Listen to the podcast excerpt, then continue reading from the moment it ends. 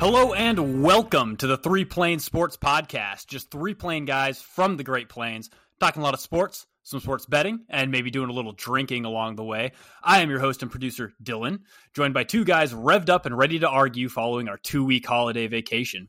A man who's confident he could jog two miles in under 46 minutes, our Twitter manager and Tua Tagovailoa's brain doctor, Colin. Good evening. And finally, carefully plotting how he can be put on disability at work if his car doesn't kill him in traffic first, our swift and decisive fantasy football league commissioner, Sam. Thank you, Dylan.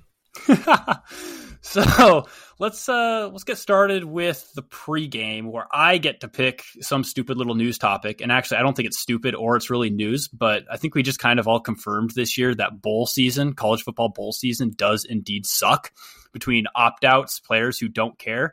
And really, why I wanted to do this is I found out this year that there are actually two Cheez It Bowls. So there's the the actual Cheez It Bowl where OU played, uh, Florida State. But then there's also, as I learned uh, this weekend, the Citrus Bowl as presented by Cheez Its. So they are double dipping. Uh, both were actually, you know what, the OU Cheez It Bowl was wasn't a bad game. It was bad football. It wasn't a bad game. Uh, but what was a bad game was Purdue and LSU in the uh, Cheez It Citrus Bowl. That was an absolute blowout. It was like 56 to 7. Uh, absolute joke of a college football bowl game. Uh, did you guys watch either of the Cheez It Bowls? I certainly did watch the OU Cheez It Bowl, the real Cheez It Bowl, and then later on was thrown was thrown for a loop and disgusted to learn that other teams were stealing our Cheez It related glory and internet content like a week later for a new bowl. Um, but yeah, I, I, would agree. The the OU game actually I found pretty entertaining. Um, obviously, I, I, there's some bias playing into that. Like I'm actually intrigued to see like the young guys on OU and be looking forward to next year and stuff. Gavin Sawchuk looked really good, barely played this year, so that was exciting. Uh, but yeah, that LSU game, I didn't pay any attention to the start of it. I tuned, I, I like pulled it up on the ESPN app and checked the score and saw it was thirty five nothing, I believe. And I was like, hey, should I go tune in? I was like, no, I, I think I'm fucking good. So that was all my exposure to Purdue and LSU. Oh but no, I did I, enjoy the real Cheez It Bowl. I was, uh, yeah, I was, I was somewhere with TV and uh, needed to decided what game I was like. Oh, I, I kind of want to see how the Big Ten West does. I want to see how Purdue does, and that was a mistake. Yeah, I watch. I had to listen to most of the Cheez It Bowl at work. and honestly, it's probably for the best because I would have just been frustrated at OU playing. I know this sounds stupid, but annoyed that they played competently, especially with as many backups as we uh, were starting in that game. It's just where was this fucking all year? I feel like listening to the Cheez It Bowl could be a euphemism. Like I was listening to the Cheez It Bowl at work last night. Yeah, the, you lost we'll me there. Circle pal. back on that one. I, I, I, my mind's going wild with what that could really mean, especially with the shit that goes on at your job. That that could be euphemistic for, but I'm not landing on anything. All right. So that's that's the only thing I had for the pregame. We will move into a segment I call slow pitch, fast pitch, where uh, I take two takes to each of my co-hosts here. Uh, one is a kind of an easy take, although this week is going to be a little different, and then a fast pitch, uh, which is should be sort of a blazing hot take. Not always depends how good of a job I do this week. Uh, but let's get into the slow pitch, and actually, it's not so much of a take as so much of an interesting discussion point that I wanted to bring up, and I think Colin's the perfect one to start out on this. So, Colin and Sam, you you be thinking too, because I'm, I, I want an answer from you as well. Uh, Colin, who do you think is the better athlete, a professional bowler or a professional dart thrower? Ah, so I do have, yeah, I, you know, I didn't think about this too long because honestly, I didn't know, you know, I don't know how to fucking react to you. You did throw me for a loop here. But, and I think if you disagree, I think you're wrong, but it has to be darts, in my opinion, right? It how? Invo- so it involves more precision and there is less room for error in it. Obviously, in bowling, you uh, especially in professional bowling, you got to get strikes all the time. But to really compete, or you know, spares, you know, you have to get all the pins. But in darts, like the the room for error, I think has is smaller. And especially if you're, you know, the tree, you know, 20 sits right next to a one, you fuck up, especially in professional darts you fuck up and hit a one, you could be absolutely fucked for that leg or whatever it is in in their competitions. But I just think the the precision is what is key in my opinion. Uh, bowling, it's it is what it is. I think bowling is difficult as well. Just I think the the smaller targets more difficult. Sam, before I go off on Colin, let's hear what you have to say. I I mean uh, certainly, especially having no advance notice on this question and kind of just thinking about it for the two minutes here, it, it's hard to come to a, a, firm conclusion. But my gut was saying bowling. Um, I feel like the bowler is the better. The, the, the, term athlete is what I'm focusing on here. That's the question: yes. Who's the better Who's athlete? The better not, athlete? Not what's the, the more difficult sport necessarily, uh, or more difficult game. I'm almost inclined to you know be a hater and call it call it a game versus a sport. That's a, a blurry line there um, with a, a dart thrower. The fact that me and my current athleticism is probably equally as athletic to numerous dart throwers. but maybe you could say the same for, for bowling. I don't know, man. I think uh, there's a little bit more, you know, you got to get the legs involved, the hips in bowling. And, and so I'm going to give it to the bowlers, but I want to, you know, I want, I want to make it clear that I don't have respect for either group. my respect is much of a blessing, but uh, in yeah, my opinion, neither are sports, and that is down yeah, my definition of what is a sport. But I was about to say, this is the guy. Colin's the guy who says that golf is a skill, not a sport. Trying to tell me that a dart thrower is an athlete, more of an athlete than a bowler. It's a competition. That's what I said. It's not a skill. Obviously, you there's skill involved with it, and you can be athletic in a competition aspect. But in my opinion, a sport involves you going head to head and having like physical impact, presumably against each other. So, Dylan, I would say NASCAR is a sport, but I wouldn't say golf is. and, it, and that one sort of pains me. I'm not going to lie, but I stick to my definition mentally. So I so have you, to concede a few things. So you would concede WWE as a sport under under your own definition, correct, Colin? Because it's not. They don't list it as a sport. It's, sport, it's, it's scripted, and that is careful what you say about television's greatest entertainment experience. They are very athletic. I always do make sure to say that, even if they're roided out of their fucking minds. I'm gonna what I'm gonna get on the I'm gonna get on the Twitter. I'm gonna get on the Twitter and tweet at John Cena that Colin needs his ass kicked. Well, he might need to talk to some WWE writers on how to figure then, that out. Then maybe you can both cry when it's over. no, so I think I think bowlers are athletes because I think you have to have a little bit of core, you have to have some flexibility, some twist. There's like like uh, Sam said, there's the there's the hands and the feet, exactly. the, the, the hips, all of that moving together. You know, you're actually moving. You're not just doing a little ping with your with your arm and getting the form down perfectly. And once again, I think that's a I think Colin's makes some bold statements for a guy who thinks that once again that's that golf is a skill and not a sport, and then somehow thinks dart throwers are better athletes than bowlers. I'm not saying it's a skill. A competition is different than a sport. Is cheer a sport? No. It's a on competition. a physical level. Is diving a sport? No, it's a competition. okay, that's an interesting one. Uh, I I personally with dart throwing, like another reason, I guess it, it although everybody likes to drink when they bowl too, but like dart throwing, basically, to me, is, that is an event or a sport that is, so to speak, that's played in a bar, and I don't see what differentiates it athletically from beer pong. It's the same shit. Let me. Here's my elbow. Here's my fucking wrist, and I'm just gonna try to hit hit a little target here while I'm getting progressively drunker. Although, although in Colin's defense, in Colin's defense, in beer pong, there is somebody who could swat the ball away if you bounce it. In uh, I personally don't want to be the one standing in front of the dartboard trying to swat him away. Catch me on the right day, I might be up for it. Dude, I'll put my dome if if it's a bad day. Well, we get to have this conversation again in a couple of weeks because I'll be curling at some point in February. But uh, curling's so, not a sport. I agree. I just wanted to, I just wanted to say it. Oh, I couldn't tell what you said because I was definitely saying defending it immediately into sport. So I said I said not a sport. reaction there. Uh, on a slightly more somber note, we're going to move into the fast pitch.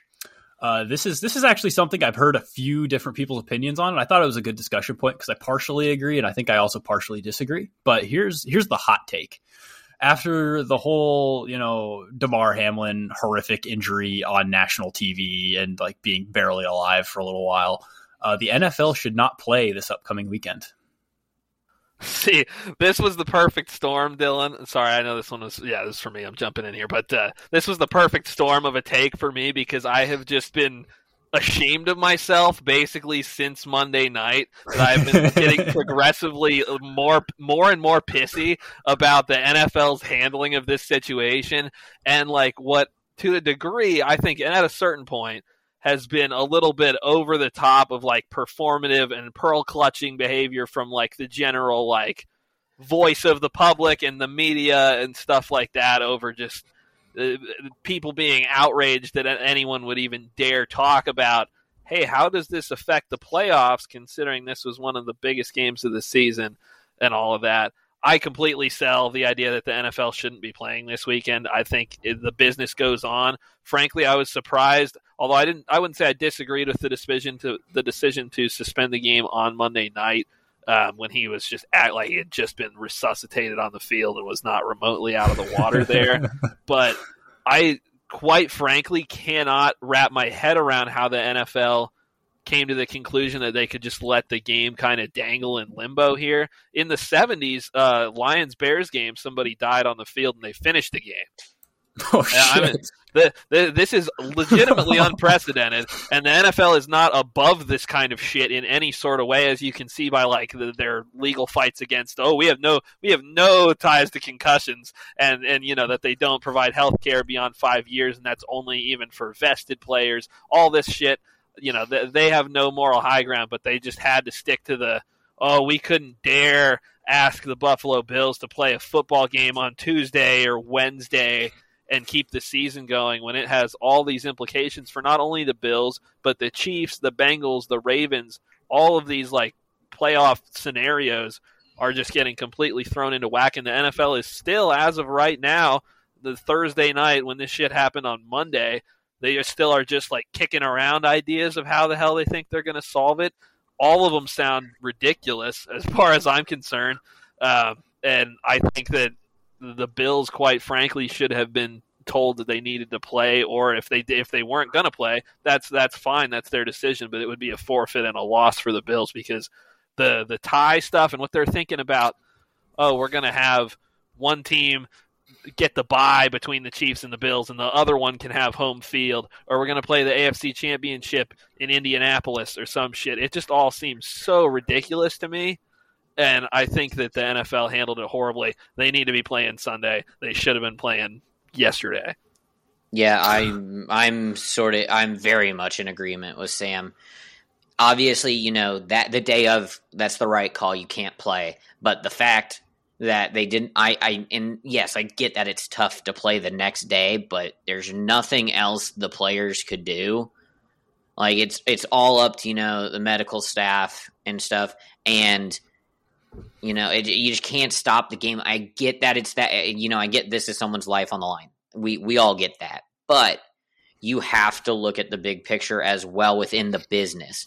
And a, sorry, that it has to be addressed. And as he said, Bills forfeit, or they should have played Tuesday or Wednesday because now, especially with them just going by win percentage or whatever, the solutions they've thrown out, they're gonna fuck. I, I think they're gonna fuck the Bengals. Is like who's them and the Ravens are the biggest two potentials teams to get fucked by the ideas thrown around. Then there's a garbage idea to potentially throw in an eighth uh, playoff seed, which is just absolute horseshit.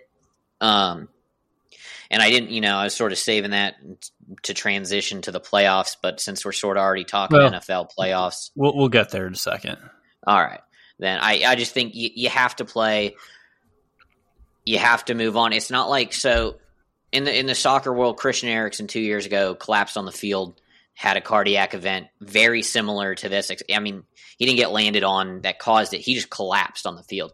And they, if I remember right, the other countries involved in the competition at that time were st- still play their games the like next couple days. And if I remember right, I believe they did. But you you it's important obviously because the person's life's at stake but there's only so much like the players and stuff can do outside of it it's not like they're the ones you know keeping him alive it's not like the, if they're not there he's gonna die so you have to you you just I don't want to say move on because it sounds crude and wrong, not what I'm meaning, but you have you like the fuckers were practicing today. There's a picture of the Bills being all fucking smiles, thumbs up at practice today. So why the fuck aren't you playing? Yeah, so I, despite this being quote unquote my take, um, I, I actually have good. I, what what were compelling arguments to me on both sides of this. So on the side of the take, it was Aaron Rodgers who has like the most to lose by not playing this upcoming weekend. Uh, because he, they, the Packers are like one of the only teams that still control their own destiny to get into the playoffs. All they got to do is win this weekend and they're in. Um, and that he was willing to say, no, I, I don't want to go play. I don't think we should be playing. That's kind of what prompted this. But then uh, it also should say something that that entire argument was kind of just shredded to pieces when I found uh, some shithead on uh, the sleeper app and like commenting on the little news things that said like, well, if your coworker next to you had a heart attack, you still have to go into work the next day, and that he's right. I mean that that has happened where I work. Those people still had to go. Those people didn't even get to go home. Those people still went to work the same day. Like, so yeah. I mean, obviously football's going to happen tomorrow. I don't know what's going to happen with the Bills and Bengals, but uh, uh, fuck Roger Goodell, fuck the commissioner. Gonna, he deserves all the boos and jeers at uh, the draft every year. And I would like to jump back in here uh, to address a couple more points. For starters, it is Thursday, January 5th. Um, Damar Hamlin, we got good updates today. Uh, Damar Hamlin is back. They said he is neurologically intact, which can only be a good thing. He is communicating. He is responsive. He still has the breathing and so he's not talking out loud, but he has the cognitive processing. He's like communicating by writing. And believe it or not, unsurprisingly to me, as this was some shit that I insensitively said on Monday night or Tuesday, he he was going to be concerned about the result of the game. That game meant a lot to the Bills. It meant a lot to him unsurprisingly, it comes out that one of the first things he asked is, "Did we win the game?" And then the the doctors responded with, "Yes, Damar, you won life." oh and, and everybody, it, everybody is just going nuts about this today. And, and I, am sorry, but to me, that's that's some of the corniest shit. Yeah, um, fuck those doctors. That I mean, good job, doctors. Obviously, on he, yeah. You think he's more neuro? Fuck that statement. That is so corny. How do you actually say that out loud and go, "Yeah, that was a good line"? Do you, do you uh, think like he's? Do you think he's make more, this moment about your one-liner? Oh my god! Do you think he's more neurologically active than Tua? god damn. uh, uh, my money's on Damar at this point. He's, we all we've heard is he's fighting hard. We haven't heard shit about Tua, so I got Damar. Last last thing, and again, I do I do want to say I'm I'm extremely happy that, that he is he is back and all good.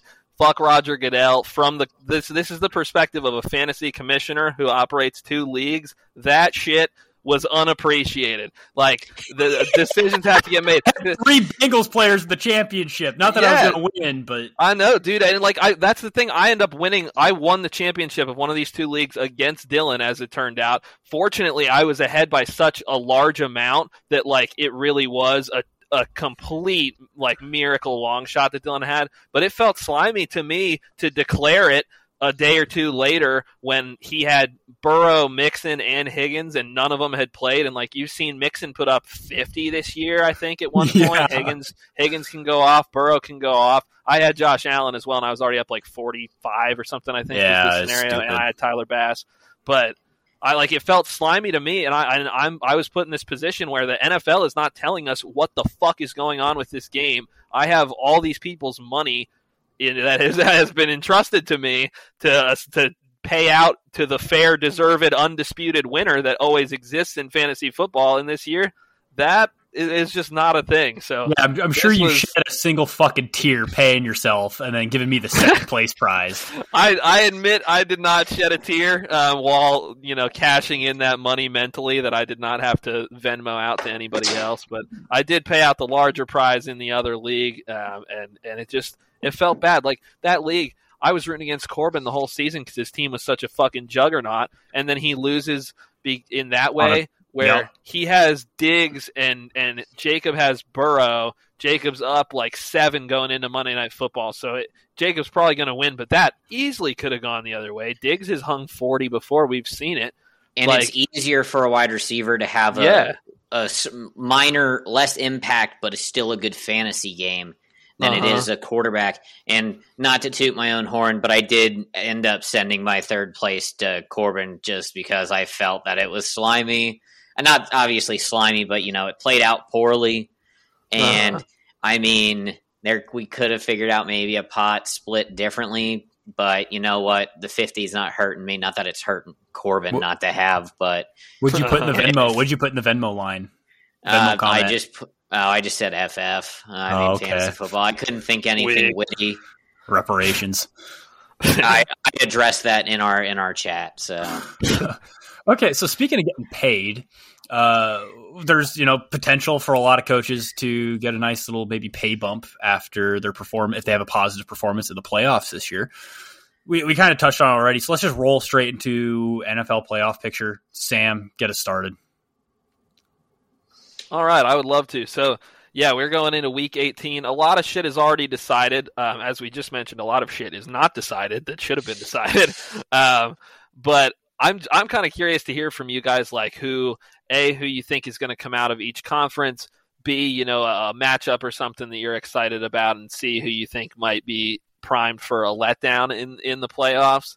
I'll get us rolling. I personally preseason I picked the Bills. I said this was this was going to be their year. That was not exactly an, an out there pick, uh, but I'm going to stick with it. it. Doesn't hurt that they have kind of this this little storyline magic going for them now, um, and might be benefited or not by whatever the NFL decides with their situation. Uh, but I think they are primed to come out of the AFC. I think they're the best team still, uh, most well rounded, and have shown that throughout most of the year. Um, I would say that I have got the San Francisco 49ers in the NFC. So that's my Super Bowl matchup.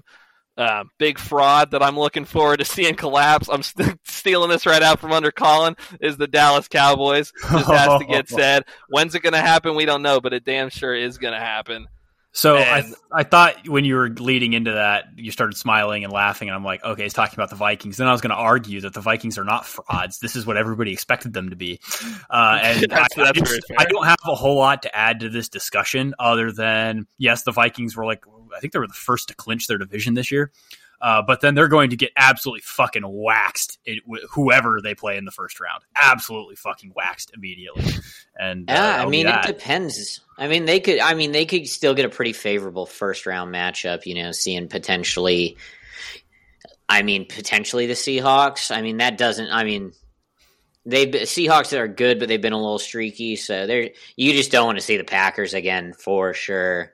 I think I feel- it's more likely Green Bay or the Giants, if I'm not mistaken, that Minnesota will probably end up with. Yeah, I feel But- oh Giants is who you'd rather play because you know uh, Certainly, yeah. Oh, They for don't- sure. yeah, I, yeah. Daboll, coach of the year. I think. I mean, uh, front runner for sure. Great job for him, but that team lacks actual weapons. There's only so much his just offensive genius this year can fucking do, and there's only so much you can put it into fucking Saquon's uh, quads to carry them.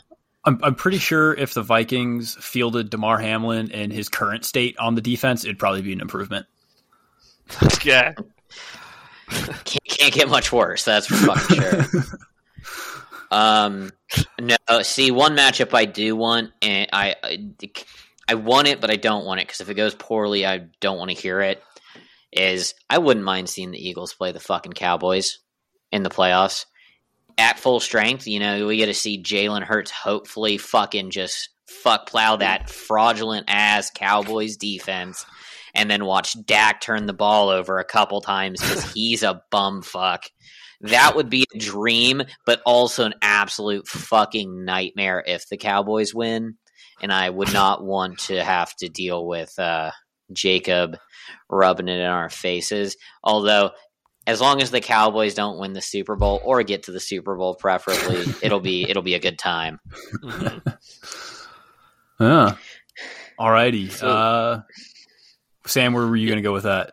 Uh, I was just going to throw in a couple points about kind of what to look for this weekend that I, I guess I sort of skipped over, could have led with, but uh, like Green Bay and Detroit, uh, most likely going to be a win and in game for both teams on Sunday Night Football. Yep. Um, so that, that should be pretty exciting. If they happen to add this eighth playoff spot as well, that has uh supposedly been kicked around by the league offices, then that'll open up a whole new bucket of shit to potentially watch out for. I think that would uneliminate like the Washington Commanders. It'd be kind of funny if Oh, they boy. they reversed their decision to start Sam Howell because they're like, oh fuck, we can maybe make the playoffs again.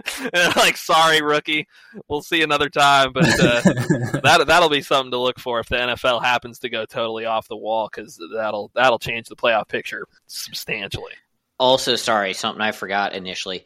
The Week 18 scheduling is utter bullshit, and I mean, Sam, you're going to probably agree with this because I it like the divisional off Green. Bay. No, I no, like no, the no, no, divisional no. matchups. No, no, no, that's Games good. That's good. isn't Okay. a problem. The fact that Green Bay plays after the Seahawks, so if the Seahawks win, they're in, and it eliminates it eliminates the Lions. But if Green Oh. then so then the Lions may have less incentive in their matchup against Green Bay, which is handing Green Bay a potential easier matchup. Although I doubt, you know, I doubt the Lions just roll over, but the Lions the- can ruin Green Bay season if they, you know. yeah, I mean, they, have, they still Oh, it'll have be so glorious. Oh my god, if they do it. They still have that incentive. I but it's just like fuck that. Make them play at the same time so they don't get a fucking. There's no mental game in there as well from outside shit. That is absolutely horrible. Uh-huh. And last note: this is wild. This came out like an hour ago.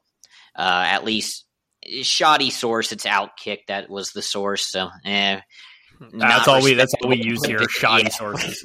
But there is rumor that if the Dolphins fucking lose this game, that like McDaniel and Co are potentially on the hot seat, which That's is lunacy. fucking insane. I mean, I guess if you're trying to, you know, show that the the Brian Flores thing wasn't oh, racist, shit. you know, firing him all that shit, but and you fire McDaniel after a season, I, I that'd be absurd. I mean, other teams would probably be sitting there going, hmm. "Fuck yeah, I can't wait to hire this guy," Oh yeah. but. But that would be just the dumbest fucking thing imaginable by the Dolphins, and the fact that you know, I wouldn't say a great source, but it's not like me on Twitter saying it being the source. uh, Trust me, bro. yeah, it's, it's it, that's because of what a five game skid in December to January, while Tua has been concussed out of his mind for the third time and all this shit. Like, what a fucking wild little bit that would be, as if they actually did that. Speaking of Mike McDaniel, they signed uh, Mike Glennon, right? Or was that was that a joke I was seeing or something? But No, like, no, no, they legitimately did. yeah, yeah. Because then I saw I meant to put this in the tidbits, but I forgot. Uh, they asked why did you sign it? Well, because he's, his name's Mike, and I see a little bit of himself or a little bit of myself in him. He's a yeah, funny well, motherfucker, man. He's hilarious. He is because the, he was like talking because like McDaniel's my height five nine and Glennon's like what six seven. He's don't know. he's, He's tall. fucking huge. He's yeah, like and two that feet was- of neck. BFW, yeah, that's like the whole. whitey. That was the whole little bit of that joke of just. I see a lot. Like him and I are very similar, and it's Yeah. outside the first name is just dwarfed by him. Okay, so yeah, Green Bay holds their own destiny. That's basically my biggest thing to watch this weekend on that on the playoffs. So from there, this is going to be our 2022 year in review podcast, uh, where we're going to pick. I guess we kind of call them superlatives, but kind of they're just our favorite certain things. We're going to go through some categories and talk about our favorite uh, favorite people or favorite moments or favorite uh, little tidbits from the year. So let's get a, go ahead and get started with athlete of the year. And you know, Colin, why don't you go first? All right, because you guys won't want to hear about this too long, because I went the Absolutely soccer route. not. Dude, you can't. I I gave my athlete of the year to Messi. It's just it's hard not to, man. He, you know, No, it's that not. team pulled off the World Cup. That uh, you know, he gets that's his crowning achievement on his way out. You know, probably in the next couple years for his career. There, I, in all honesty, it probably ends the goat debate for soccer. Is at least between him and Ronaldo. People like to throw in Maradona, Pele. That at least in the modern era goat debate. It's done. Portugal and, and you know, Ronaldo couldn't lead uh, Portugal to a World Cup, so I think that that has to be my guy for athlete of the year. It's just he's you guys don't care for soccer, but he's just so goddamn impressive to watch, and the fact that Argentina's players pretty much would say they'd fucking take a bullet for him, and just how much they wanted to play not to win for themselves, but for him to win it is in just it's insane. I would. Oh, yeah. Go ahead, Sam. All right, yeah, I, I, I, won't hate on the Lionel Messi pick. I, I'm not a big soccer fan, but I even I even threw him out as an honorable mention for my own, just because uh, of what Colin said. I recognized the significance of, of the World Cup, even though it was excruciatingly boring to watch for about ninety percent of the overall tournament. Um, but that's ninety percent pretty pretty low for a soccer tournament, honestly. So, um, moving on to my own athlete of the year, I am going to go with it, it kind of could have been my favorite storyline of the year too. Um, I, I, just have good shit for both categories, but I'm going with Albert Pujols. Um, I thought that it was just an absolute joy to follow him in the back half of this season as he made that completely unexpected push towards 700. Like statistically, with what he had been putting on the board for the last few seasons, it was not looking like that was some shit that people actually would expected him to do in his career uh, with this being his final season. And all of a sudden, he just turned it on. He had one of the best years of like the past half decade of his career, um, and just got red hot in the back half of this season. Baseball is good about just having some that feeling of magic can exist in baseball in a lot of different places at times, and this was definitely one of the best in recent history, in my opinion. Um, it kind of gave the league the opportunity to celebrate him and a really great career that he had. So I was a big fan of the Albert Pujols plot line and, and everything that we got to see this summer out of him. And you're both wrong because the athlete of the year is completely and utterly Justin Jefferson, uh, because he has made the Vikings at times look like Super Bowl contenders. And when he is taken out of the game for one reason or another, Kirk Cousins looks like he doesn't deserve a job anywhere in the NFL. Uh, he makes Kirk Cousins look like a god when he can just like toss it up to Justin Jefferson in, in, ways that nobody else can make these catches and come down with it in the most critical game situations ever. He is just an absolute stud of an athlete. Uh, when they got rid of, when they, you know, lost, oh God, why am I blanking? He's on the Bills now. Stefon uh, Diggs. Yes, when they lost Stefon Diggs Nobody thought they were going to be able to replace him, but they have done better than replace him. I would argue Justin Jefferson's the best wide receiver in the league right now. And that's why he is my 2022 athlete of the year. Because besides just being an amazing wide receiver, he is just an insane athlete for some of the things he can do in the body control and coming down with some of those balls, like the behind the back catches and things in the air. And just like, it's absolutely insane to watch. We're going to have a highlight reel for you know catches and moments for for years and years to come from this season alone. Yeah, his catch against the Bills to keep them alive on that drive uh, that they ultimately got stopped at the goal line was fucking insane. Probably potentially catch of the year. So yeah. sacrificing that's like just going up and getting laid out in the air. It's insane. Yeah, good on us. We all chose different sports so that there's not a just pure fuck you, you're wrong for each sport, but uh, Definitely uh, different different thought processes at least, and I can I like both y'all's picks. So. Oh, mine is complete homer pick, absolutely. Yeah, I mean, for sure, we figured that, but it was. But honestly, yeah, he he, you're not wrong about him, man. He's he's that motherfucking guy. Yeah, he, you, you can the, the, cloud. If it was gonna be an NFL player, it'd be Jefferson this year. Yeah, you can homer pick as long as you can fucking defend it and not be just, well, he's a Viking. No, his stats back that pick up, so it's definitely very respectable. All righty, and then I'll go first on this next one because I think you guys might have more to talk about here. But uh, so favorite sports moment of the year. This one's very very broad, but I think we all kind of have something in our head. Uh, being sports fans, you know what something that really resonates or just a really really happy occasion in either your fandom or something you really really enjoyed watching. You know it. The same is kind of bled into it, but you know, like Albert Pujols hitting his seven hundredth was uh, kind of a good moment. But my favorite sports moment is also kind of homery, but not in the way you might think. So I did pick the Astros, but not you know the World Series win or anything. Uh, the ALDS game two or no game one, sorry, game one. Yordan Alvarez hitting the three run bomb that that lifted the Astros ahead. They were down uh, to uh, they were down two, and that three run homer brought them up, win the first game of the ALDS. Absolutely just glorious, like storybook ending to that game, even though, you know, it, it, was less consequential than games later down the line. But I just remember watching that game and being absolutely uh, just awestruck at that because I was sure that the Astros were going to lose, you know, going to get eliminated in the ALDS, just going to like be this tornado of negativity. and then Yordan Alvarez turned that maybe around for the whole team, leading them to that World Series win. Oh, absolutely, pivotal moment in that game for sure. That that was against the Mariners, right? That was yes, yeah. They, oh, yeah, they, yeah, no, easily. Like if you wanted to pick out a moment from the World Series, like uh, whole the full the run, M- yeah. MLB playoffs, yeah, from the run, definitely significant enough to be like the defining moment because they lose that game. Would they would they have gone down 2-0 in that series? That was game one. Oh, it so was, yeah, game- oh, it was game but it one would and y'all swept them, right?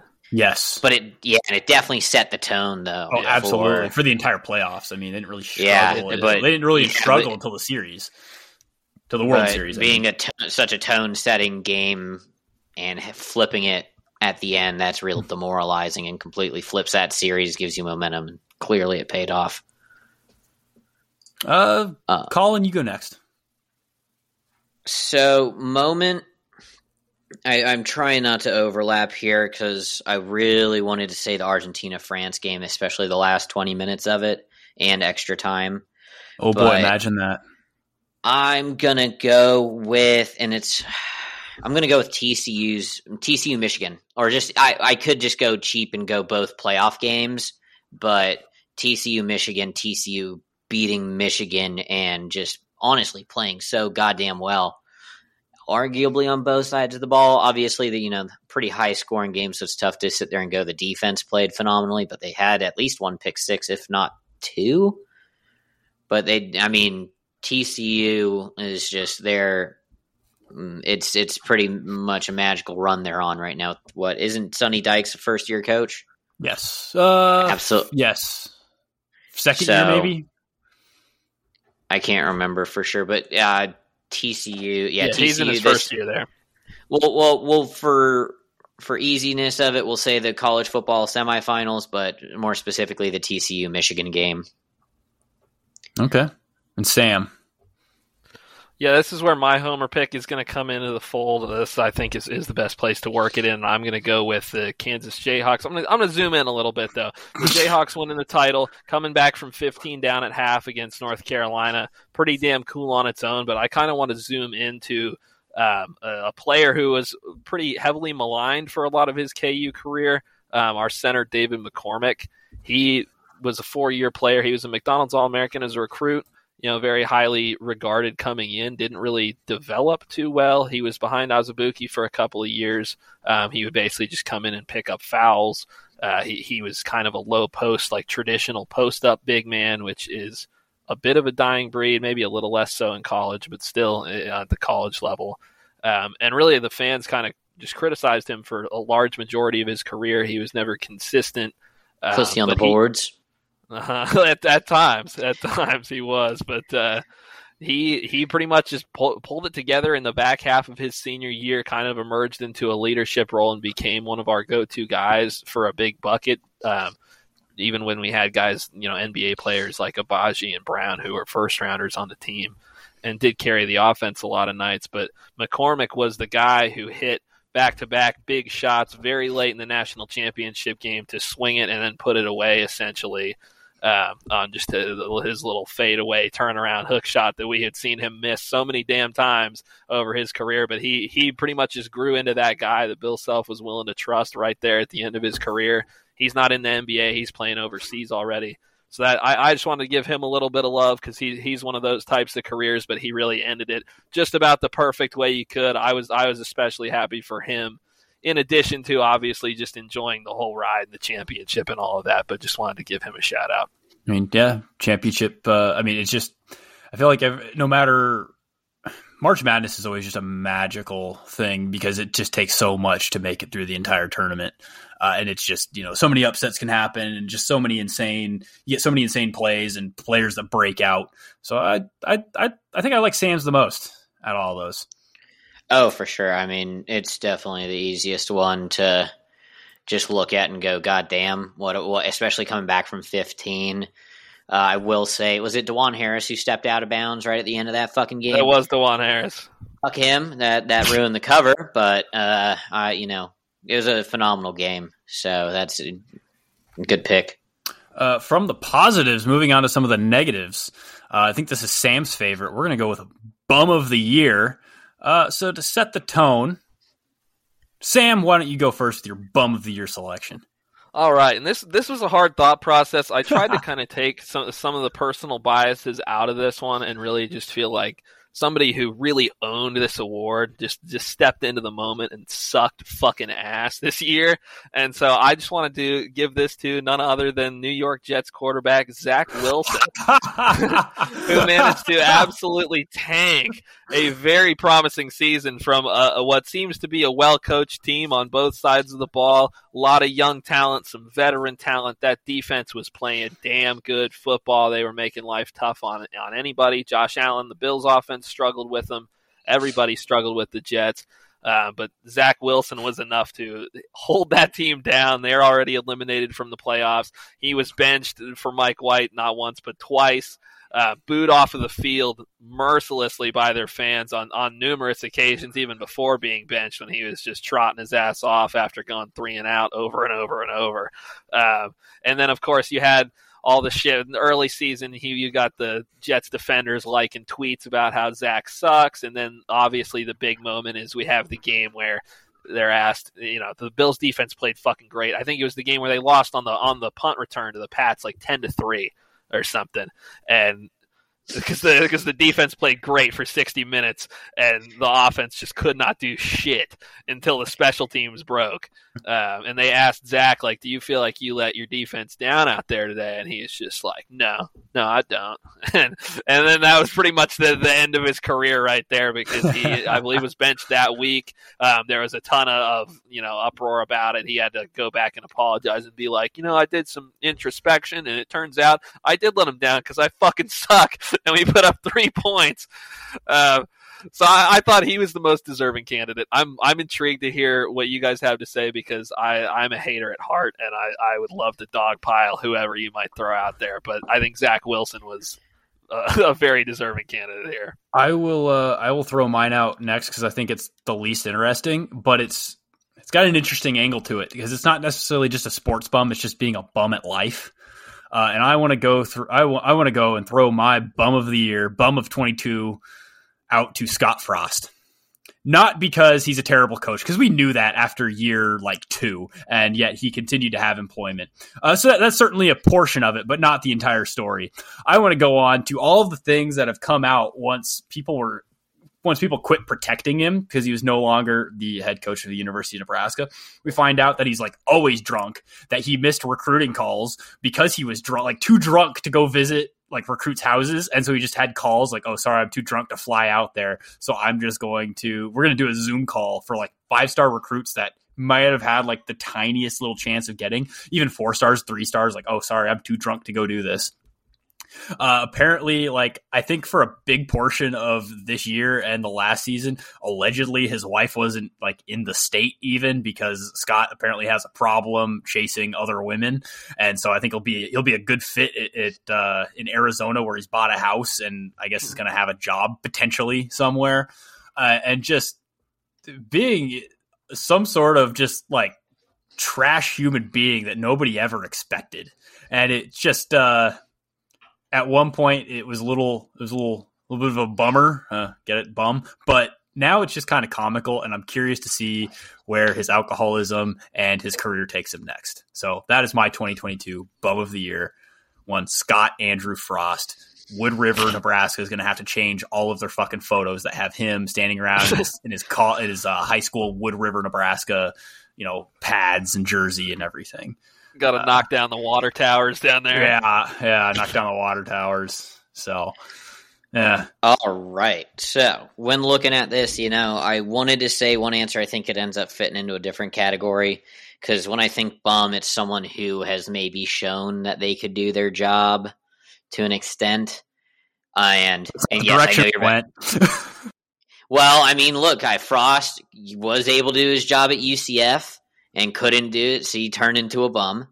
Um, I went with, and you know, it's a cathartic sort of homer pick, but Alex Grinch, USC defensive coordinator, who I don't know if he knows how to be a defensive coordinator, but man, I'm so happy he's a fucking bum. He is bum of the year for me because as much as I didn't want to see USC succeed, goddamn did he ruin Caleb Williams' fucking season.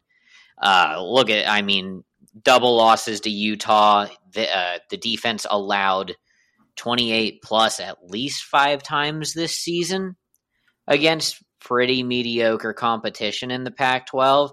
And then just to cap it off by losing to a group of five, which good on Tulane. Cap it off with them blowing 15 point lead with three and a half left in that shit. Icing on the cake to that season for me. That's Oh. an absolute delight, Colin. I I fully support that pick.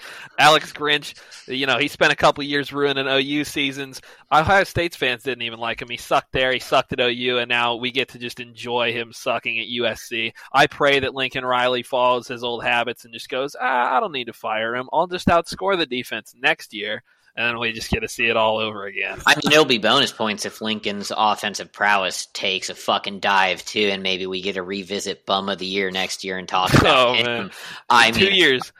Uh, it'll be fucking kick ass. Yeah, two years is probably the best bet, but because Caleb's too goddamn good. But Uh-huh. oh my god, what a dream that'll be. Yeah. Yeah, if dude, if Malachi Nelson comes in and sucks, it's gonna be a damn good time. I will be sm- I will be smoking cigars every night if Malachi Nelson sucks. With all due respect to the young man. Well, that's a that's a good transition because I honestly these two are kind of interchangeable, so it just gives us two opportunities to rag on players or coaches or teams or whatever.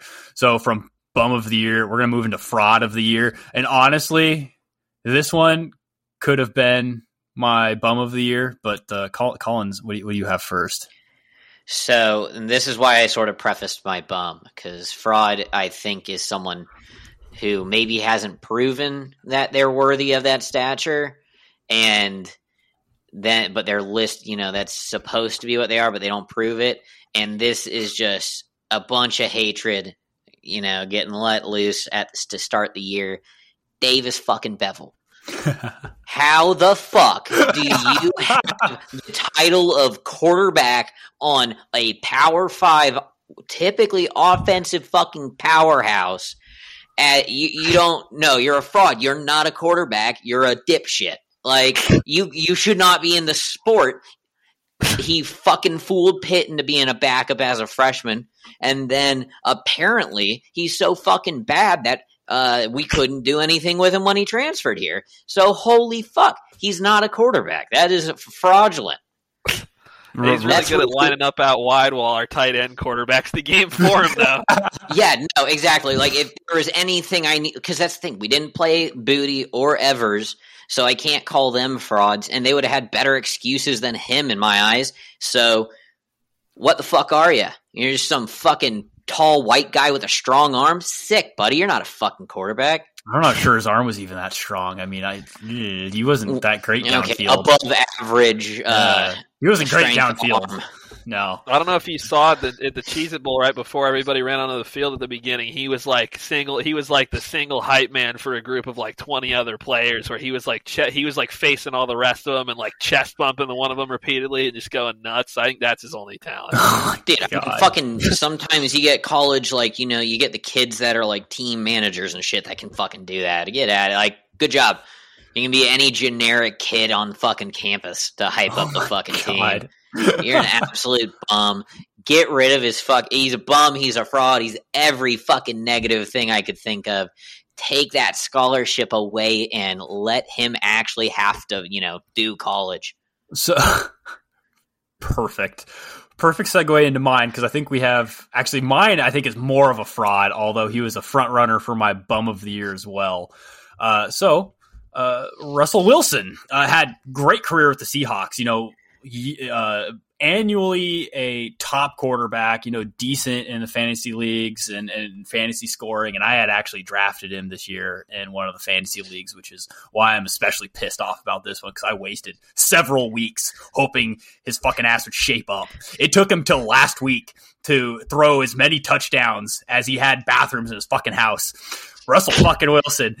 I don't care if Nathaniel Hackett had anything to do with this. Just the fact that like he's calling plays that were on like he's calling old Seattle plays. He's making calls at the line that were his Seattle like that like his his teammates, his offensive line come out. It's like I don't fucking know what any of those calls are. Why? What? What? Like how Hey, do you go from being so good in one play? I don't care how bad your coach is. You have that much experience in the NFL. You should be able to pull a Tom Brady, pull an Aaron Rodgers, pull a uh, any other veteran quarterback just out of your ass at least a couple times a year, where you can go say like, "Fuck it, I'm going to call all the plays myself now." Like I forget shitty coach. I'm just going to start calling plays, but he can't even do that because he doesn't know like how to call his own plays on the Broncos at the very least absolute fraud. I these fucked up the Broncos for years to come.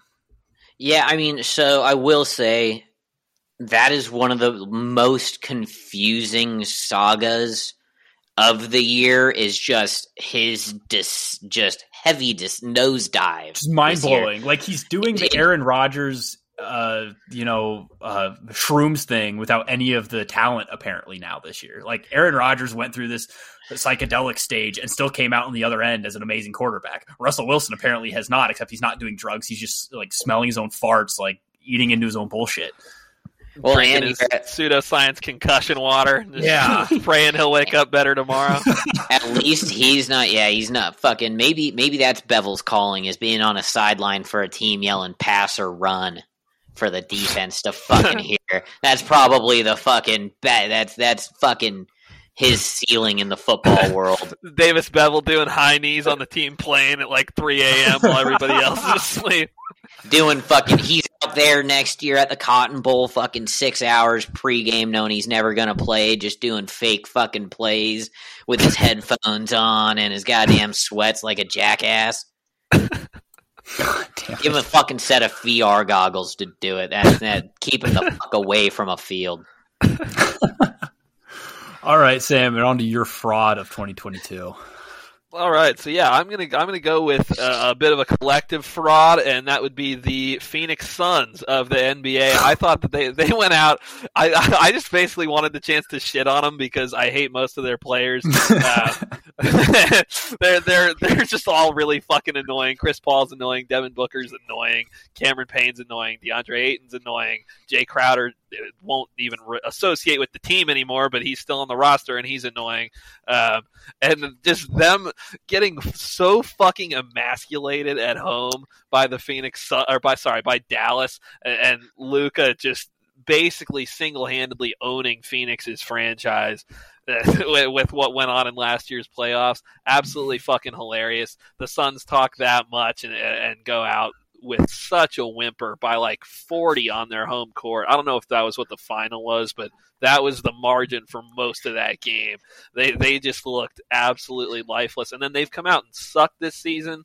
Um, it, it's a shit show down there, and yeah, they. I mean, they getting shit smacked like every other game. They're like twenty whenever, and whenever they nineteen. one of the, like the top three seeds of either side, it's just shown the back of the hand. I mean, they Uh-huh. played the Celtics a couple weeks back, and I was, I mean, I bet on the Celtics, and I was like, well, this is gonna be a tough game. And the next thing I check, they're up thirty in like the first half, and I'm like, cool, we're done here. Dude, and, and the Mavs have done them just as dirty this year at least once. Like they, Luka Doncic is, is in their fucking nightmares at all times. Like he he is is Christ himself when he is on the court against the Phoenix Suns, and it's it's hilarious.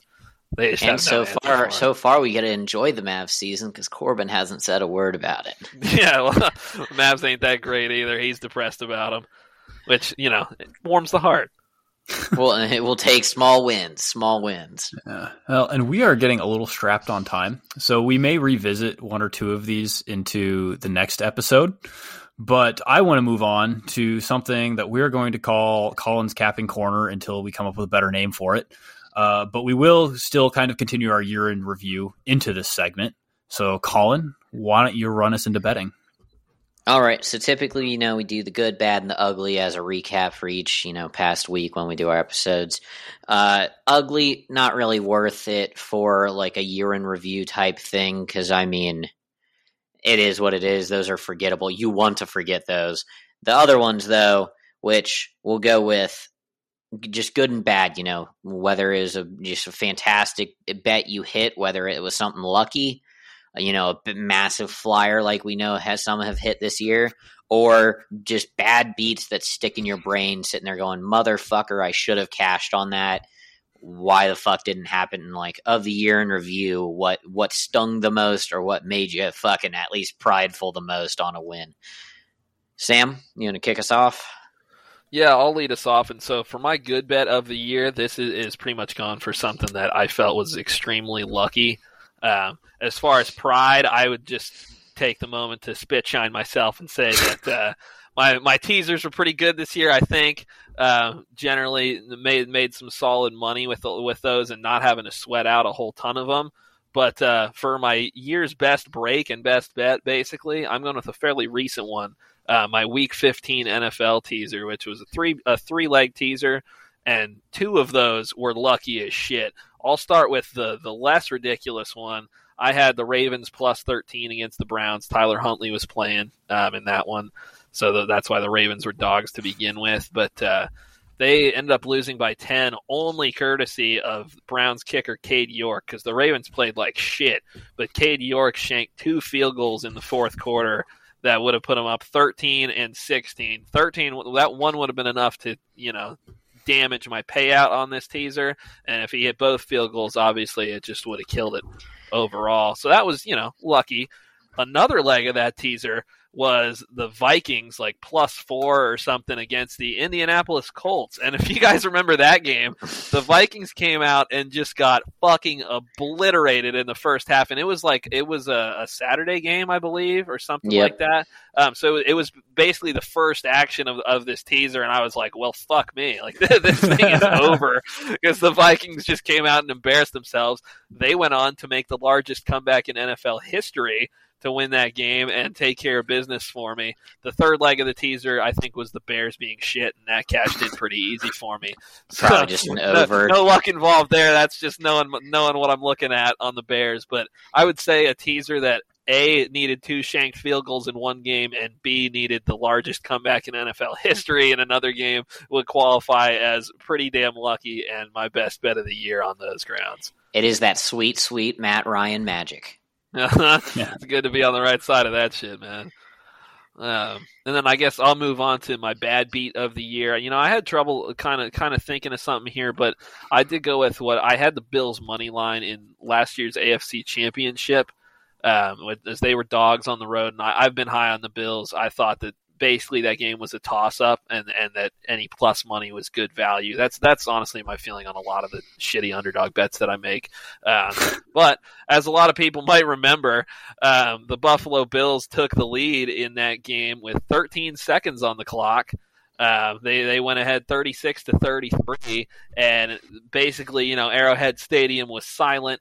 Um, it looked like the game was Buffalo's for the taking, and two plays later, the Chiefs are in field goal range and have tied it up because they just let them. I, I think it was it was Hill and then Kelce just right up the field, and they kicked the field goal, won the coin toss, go right down the field. Everybody knows the story. They win in overtime in a classic, and the Bills are just sitting there wondering what could have been because so so recently they had just taken a late lead and felt on top of the world. Um, so that one honestly was one of the more notable, like crazy sporting events of the year, and I was on the wrong side of, of the little miracle there. So I'd, I'd say that one qualify for me. Very much so. Very much so. Definitely, definitely. Dylan, what what do you got for us? All righty. So my good, I think, is one that we all we all expect. Uh, this is shortly after the Panthers fired Matt Rhule. I took the Panthers money line as a flyer over the Buccaneers. It was plus 420 and that shit hit because the Panthers waxed the Bucks 21 to 3 and that paid out and that was a really really good feeling on that one. I called it and then I tried to bet on the Panthers later in the season and got absolutely fucked. So uh, that was that didn't last long. Um, and then my bad, uh, which is probably one I will speak a little more about. If uh, if our listener will remember, uh, we had this little thing we called the twelve hundred dollar challenge, in which we were going to start with a twenty five dollar bet, and if you, it had to be like negative one ten odds, you know, a, a standard uh, against the spread was the idea, but I guess technically if you found a a, a, uh, over under that was minus 110 that would have that would qualified as well. Uh, and you take your $25 bet and when you win you let it ride. So like 25 becomes 47 and change 47 and change becomes 90 something whatever I'm, for, I'm forgetting all of the numbers so i had made it all the way up to where i had to place a $330 bet uh, which hurt me to do because that's a lot of money to put on any single game, especially against the spread. And I had done NFL on every single bet up to this point and been obviously successful. And so I finally decided, you know what, let's take, I don't like any of the NFL lines this week. Let's take a flyer, not even a flyer. I thought this was a smart bet. Let's take TCU as two and a half point favorites over Kansas State in the Big 12 championship game. The game's not really going my way. Uh, you know, TCU trailed for for a portion of it. There was a couple things I thought I thought they were going to screw up the scoring and screw up the spread. Finally, it goes into overtime. Like, alrighty, I just need TC. I need it to not go to triple overtime. I need to be one within two overtimes. I need TCU to win. Uh, well, it was one within two overtimes, but it was by Kansas State because uh, I think the refs kind of fucked TCU, and that's how I failed the twelve hundred dollar challenge and was so yeah so they, close they fucked the spot on some goal line shit for TCU, and that ended up, yeah, fucking them, if I remember correctly, which yeah. I believe I do. Yes, yeah, they, they so, fucked them on the last goal line spots for like four four goal line stands, you know. Uh, yeah. Whatever. So moving on to myself, I and the sheet will be back up on attached to the Twitter page here soon. I'm getting caught up. I just with the holidays. My job is very busy around then, busier than usual. I just I fell behind, but I caught up on December's to close down the window of fucking space I'm behind, and for my good. I mean, I hope to God it's not my best month of betting ever, but I can't complain about my December results. I was up ten units. Um, I will say that fucking uh, New Year's Eve did sort of punch into that because I think I was sitting around 15 units going into New Year's Eve, but I had a rough, uh, rough day betting college football. But just a really good December for me. Um, another one that I don't quite remember which game it was, but it was March Madness. It was before we, you know, had the podcast logging all this stuff. I did have, and we did this. I think we did this last year. Um, just sort of like when we were, uh, or the madness prior when Oral Roberts, you know, played real well. Oral, oral, straight. Um, where the first round I didn't bet on an upset like that, but the, this, you know, then I bet on I think Oral Roberts' second game upset.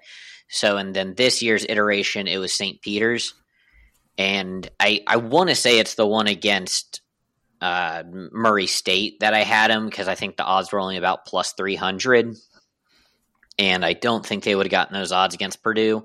Could be wrong there, but I'm pretty sure it's their game against Murray State. But I know I had St. Peter's for one of those games at like plus three hundred ish, so that was a great you know great hit single bet type thing. Not looking at an overall record.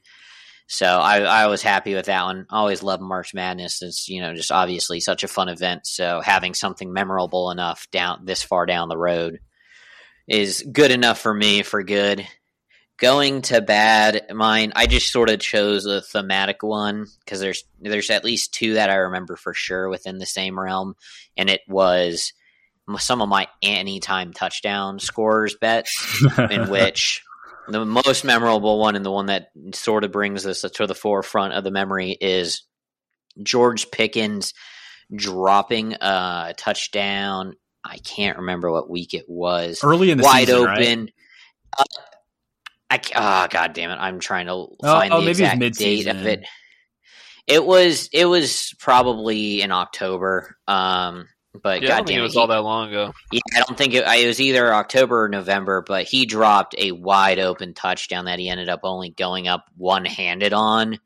And I think he was like plus 200 something to score a touchdown because it was on the heels of one of the guy, uh, James, dropping him after trading a fucking like ninth round pick for him. So I was like, fuck it, I'm betting on him because now you know he's going to have a good game or something just to make that look even dumber than it already was. Against the Bengals in like week 10 or 11.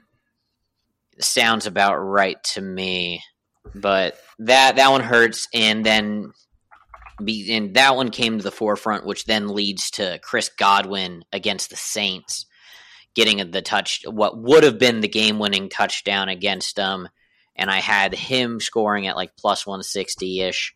And he ends up, that gets wiped by a, by a penalty in which they end up like running it in and, you know, completing that comeback, you know, took away his, you know, hit. Um, the Pickens one was November 28th of this year. He was plus 280 and I thought it was a fucking phenomenal one. And of course, he let it he let it slip through his fingertips, so that bet cashing slipped through mine. Vegas always knows. Yep, they always know. Apparently, they know that George Pickens' hands, while should be better, they knew he was going to drop that specific goddamn catch.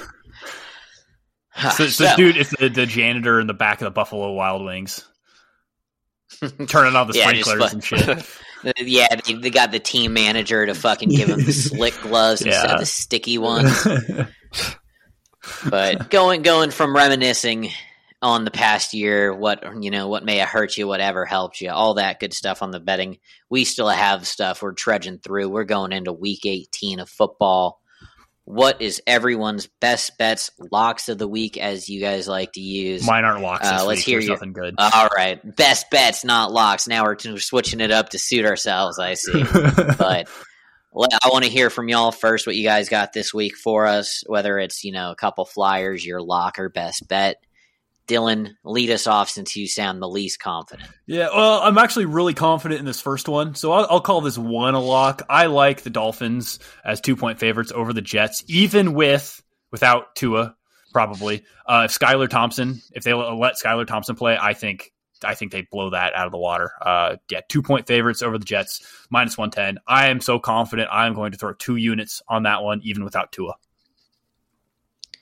Uh, from there, slightly less confident, but I kind of like the line.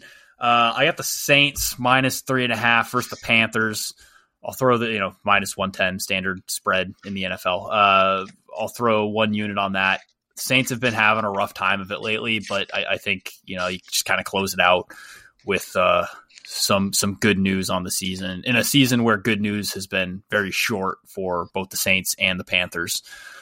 And then finally, I didn't want to throw all three on the NFL, and so this one will be in uh, just a couple hours. I think this one's at eight or nine p.m. tonight. But I have the Vegas Golden Knights money line versus the Pittsburgh Penguins uh, minus one eleven, and I'll throw a unit on that. And then I have a flyer, uh, which actually I don't I don't didn't realize the line was this big, but I'm going to take TCU money line in the college football playoff championship. That's plus 360. Uh, I think TCU plays to their opponents, whether they're playing up or playing down. And in this case, I think they're going to play up to UGA. So give me, yeah, give me TCU money line plus 360, two units. That's how confident I am. That's how much I like this flyer. I think that could be really nice big money. And if somebody wanted to wanted a lock, I think the spread is like the spread's like 13, 13 and a half? 13 and a half. It's like yeah 13 14 points. I think that is super easy money for anybody who wanted to tail that part of it who wasn't confident in the money line. That or you even pop that fucker into a teaser man. Yeah. Yeah. oh, yeah. Yeah. So like my, i fucking yeah, I didn't even think about popping that into a teaser until you just started speaking about it, but I definitely really like the thought of that and I may have some stuff that I don't don't have included ended up posted for that game to be involved in. Sam, what do you got for us this weekend? Well, for starters, I'm just right now going to go ahead and tail Dylan on that money line on TCU at plus 360. That's great value to me. I agree. I think they play up to their opponents. I don't think this is going to be a blowout. I'm not. I wouldn't say I expect them to beat Georgia, but I don't think it's it's that crazy or that far fetched. Um, so I'm going to go ahead and get on that. Um, in addition, I am still willing to call it a lock of the week, although this one is is actually plus money. This is, is not my typical format of a teaser uh, sort of thing, but I'm going with a three way parlay this weekend um, on all money lines. Um, I've got Dallas Cowboys beating the Washington Commanders and Sam Howell. This game still matters for Dallas. I, I think Dallas are frauds, but I'm, I do not think Sam Howell is the guy to necessarily expose that. Um, so I, I, like that pick. I've got it parlayed with the Buffalo Bills handling business against the Patriots. Um, that game most likely will still be meaningful for Buffalo. Uh, you may, if you if you're a little hesitant, maybe wait to lock this in until all of everything has been sussed out with how the, the playoff scenarios will shake out and evaluate it from there. But they've been waxing New England consistently for the past couple years. I think they'll do it again. Um, and then lastly, I have got the Minnesota Vikings taking care of business against my Chicago Bears and Nathan Peterman. Uh, Justin Fields is not playing for the Bears this weekend. His season is over. The Bears are out there with one goal in mind, and that is to get the number one overall pick in the draft. Um, which so that's that's my parlay. Um, Cowboys money line, Bills money line, Vikings money line. Uh, I got that I believe at plus one eighteen on my book. Um, and then I've got actually at let's see plus one 18 again, just a straight up money line. A little segue from the Bears looking for the number one overall pick. In order for that to happen, I need the Houston Texans to beat the Indianapolis Colts this weekend. That's scary. Sam, yeah, it is. But Sam Ehlinger and the Colts, just Saturday, they're pretty shit. Houston tied them at the beginning of the year. Oh, we yeah. know they can play right there with them. And if Houston goes in and beats Indy this weekend, thanks to that tie, the Bears would pick first in the draft. So I'm throwing uh, I'm throwing a unit on the Houston Texans money line plus 118 as well. And I, I apologize, three units on the parlay. No worries. I noticed that I was going to request that. But if we know anything about Sam Ehlinger, he kills coaching careers like fucking triathlons kill his dad. or drugs kill his true. brother. yep. He's going to keep it up. less fun, more or less fluky. Uh, but yes, nonetheless, but, fuck the Colts. Fuck Sam Ehlinger, that piece yeah. of shit, cock sucking motherfucker. I don't know if we've said this on the pod, so just to just to contextualize that slightly, Sam Ehlinger's first career start, they fired their OC right after. His second career start, they fired Frank Reich right after. And then Jeff Saturday came in and said, "This kid sucks. I'm not playing him." He didn't start again until now. He'll be starting this week, the final week of the season, and then presumably Jeff Saturday will not be retained as the Colts' next head coach. He is going to allegedly have the chance at it, but probably this is his last game coached as, as the head coach of the Colts too. So Sam Ehlinger will be a remarkable three for three in ending a coach's tenure after all three of his first three career starts. Oh my god! Was his last did uh did was not Sarkisian uh who who was the Texas coach under him with him Tom Herman yeah Tom Herman did Herman, maybe man his last coach game with fucking Ehlinger at the helm uh, probably yeah yeah it's been there for Sounds two right. years Ehlinger's in year two right yeah yeah or, I, think, I think honestly I think their careers ended together it's not as correlative as the uh, NFL track, but still. Still, though, that's, that's yeah, that's a, a, streak of four starts. I mean, that's that's fucking wild. If you can pull that off. ah, good stuff, man. So, going in there, I am very much sort of in the same vein uh, thought process as Sam on NFL this week. Uh, I have what I think is it's it's a parlay neg 102, nothing crazy, just a unit on it, but it is the fuck the week 18 scheduling parlay. It is Seahawks money line. I believe they're playing the Rams, I believe. I should know this. I did just delete exit out of the NFL stuff. So I have him. Uh, I have the Seahawks money line plus the Packers money line. You got to assume Rodgers is making it into the playoffs via beating the Lions to end the year. Seahawks have everything to play for as well.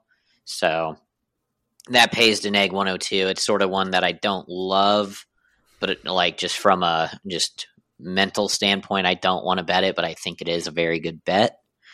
And then I have the a six point teaser that's neg 110 and it's Cowboys tease down to neg 1 so effectively a money line and then the Jags down to neg half a point as well you can also probably just money line parlay that. It might just be slightly worse odds. But I think both of those teams win, whether it's, you know, a great, you know, display by the Jags against the Titans. I don't it doesn't have to be. They're they're playing, they're red hot. The Titans are starting fuck aren't they starting Josh Dobbs again? I'm pretty sure they're starting Josh Dobbs. Derrick Henry is playing, but I don't think Derrick mm-hmm. Henry is enough to carry that offense to a victory.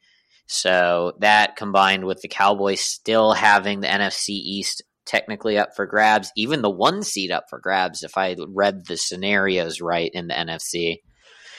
There there's a you know it would be they they have stuff to play for. I and yeah, Sam Howell is not going to be the answer in Week 18. He could look good. I just I mean the Cowboys have everything to play for compared to the Commanders. So I think that's those two are good. You know, not plus money, but very you know low juice odds. And then my flyer of the week, which I don't understand. Maybe I've missed something since the last update. I have the Bucks money line at plus 175. Last I had seen, they were playing their starters. So, am I an idiot and missed something there? I mean, they may be playing their starters, but they've clinched their division, and I don't know if their seeding is really going to. I think they're probably locked into the four seed, so I would personally be pretty surprised to see 60 minutes of Brady Godwin Evans. Yeah, but I also don't think the Falcons are that goddamn good. Yeah, that that's fair. Even even if you treat it like a preseason game for the Bucks, like I think I think you at least see a good first half from the Bucks where they try and use it as a tune up since they are playing their guys. But you don't think Jet Desmond Shitter's going to pick this one up? Um, dude, I don't think so. uh, I'm He thinks Blaine Gabbert's going to pick this. the dream Missouri is zone. see my dream is that Ritter plays all of next year for us as well. Looks about as competent as he's looked this year. We get a good top top one, top two pick, and you know what? May hate his college decision path, but give me Caleb Williams in the NFL on the Falcons, and I will be potentially thrilled. But you know, I I think the Bucks take care of this. I don't. I that line, you know, there's reasons for that line to be that line, but I the value's still there if the Bucks are starting their guys as of now. That I believe is correct. So plus 175 one unit. I was tough to find a flyer. I wouldn't say I forced this, but I I felt that it was best value of a flyer I could find. Alrighty, gentlemen. Any last words? Um, Happy New Year and fuck Green Bay. Yeah, I, I can agree with that. Fuck Green Bay. Go Vikes. Let's go Lions. I, as much as that will not be counterintuitive to my bet, you know what? Fuck it. Let's see Dan Campbell close out the season strong and just sort of fuck with uh, Aaron Rodgers. And that will conclude our garbage sports opinions for tonight. Go check out our Twitter at Three Plains SB. That's at the number three P L A I N S S B to keep up with our sports betting adventures and spreadsheet. And keep an eye out for future episodes on Spotify, Apple Podcasts, or wherever the hell else you get your podcasts from. I think uh, next week we're probably going to talk 2023 storylines, so tune in for that one.